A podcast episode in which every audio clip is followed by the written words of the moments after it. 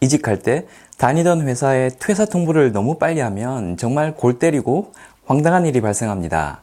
어떤 일이 발생할 수 있는지, 그런 일이 안 생기려면 어떻게 해야 하는지 말씀드리도록 하겠습니다.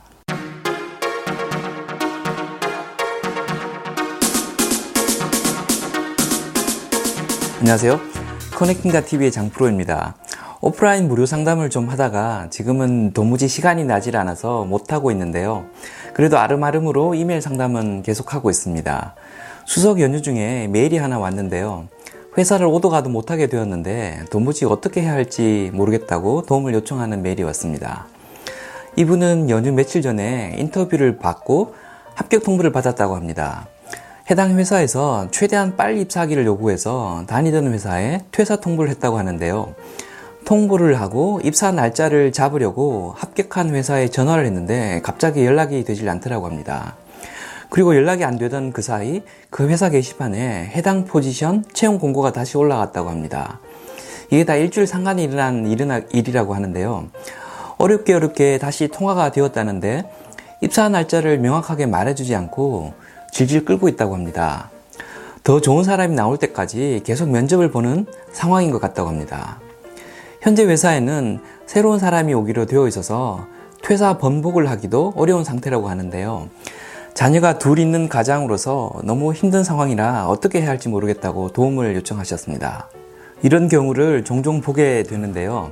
구두로 합격 통보를 하고 나서 이후에 발뺌하는 경우입니다. 제가 있었던 경영 컨설팅 업계에서는 이런 일이 종종 일어나곤 했었는데요. 프로젝트 제한 단계에 사람을 확보하기 위해 합격 통보를 했다가 프로젝트를 수주하지 못하면 나몰라라 하고 입사를 지연시키는 경우가 간혹 있었습니다. 아주 비도덕적인 경우인데요. 어떤 사람은 상습적으로 이런 짓을 하면서 연봉 협상 수단으로 활용하는 경우도 있었습니다. 퇴사 통보를 한 상태에서 연봉 협상이 들어오면 100이면 100 대부분 다 끌려갈 수밖에 없기 때문입니다.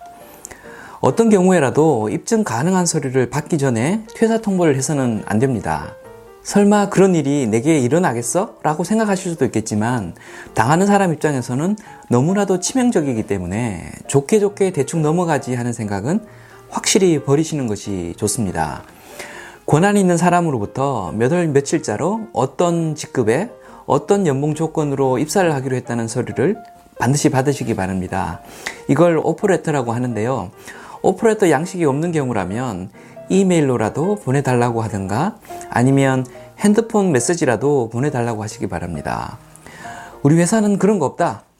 내 말 못 믿냐? 라고 하면 최대한 정중하게 그리고 싹싹하게 그래도 뭔가 있어야 제가 맘 편히 현재 다니는 회사에 퇴사 통보를 할 수 있지 않겠냐고 설득하시는 것이 필요하겠습니다. 그렇게 요청을 했음에도 이런저런 이유로 증명이 될 만한 행위를 해주지 않는다면 책임질 수 있는 상황이 아니거나 상대방에 대한 배려를 하지 않는 상종하지 못할 사람이기 때문에 이직을 아예 안 하는 것이 좋을 수 있습니다. 증빙이 될 만한 무언가를 요구하는 것은 두 가지 의미가 있는데요.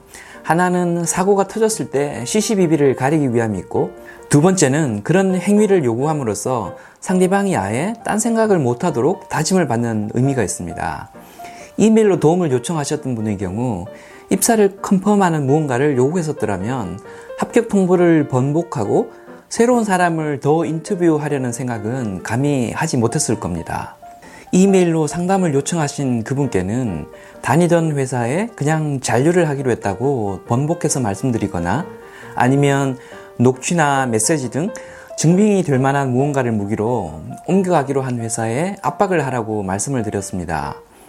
애초에 이런 일이 발생하지 않도록 오퍼레터를 받은 후에 퇴사 통보를 하는 것이 가장 좋았겠지만 그게 안 된다면 정부기관으로부터 도움을 받을 수도 있다고 합니다. 제가 아는 노무사에게 문의를 했더니 이메일 교환한 거, 메시지 받은 거, 아니면 녹취한 내용을 들고 지방노동위원회를 방문해 부당해고 구제 신청서라는 것을 작성하면 정부기관이 나서서 해결을 해준다고 합니다. 입사 날짜를 받았다가 번복되는 경우 해당 날짜로부터 새로운 제3의 회사에 입사할 때까지 못 받은 급여를 지급받을 수 있다고 합니다. 그런데 아쉽지만 해결이 완료되는데 두세 달이 걸린다고 합니다.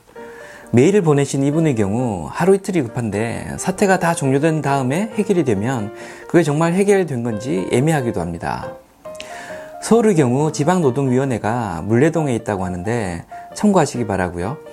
이직할 땐 반드시 오퍼레이트를 받은 후에 퇴사 통보를 해야 한다는 거 잊지 마시기 바랍니다. 지금까지 커넥팅다 TV의 장프로였습니다. 감사합니다.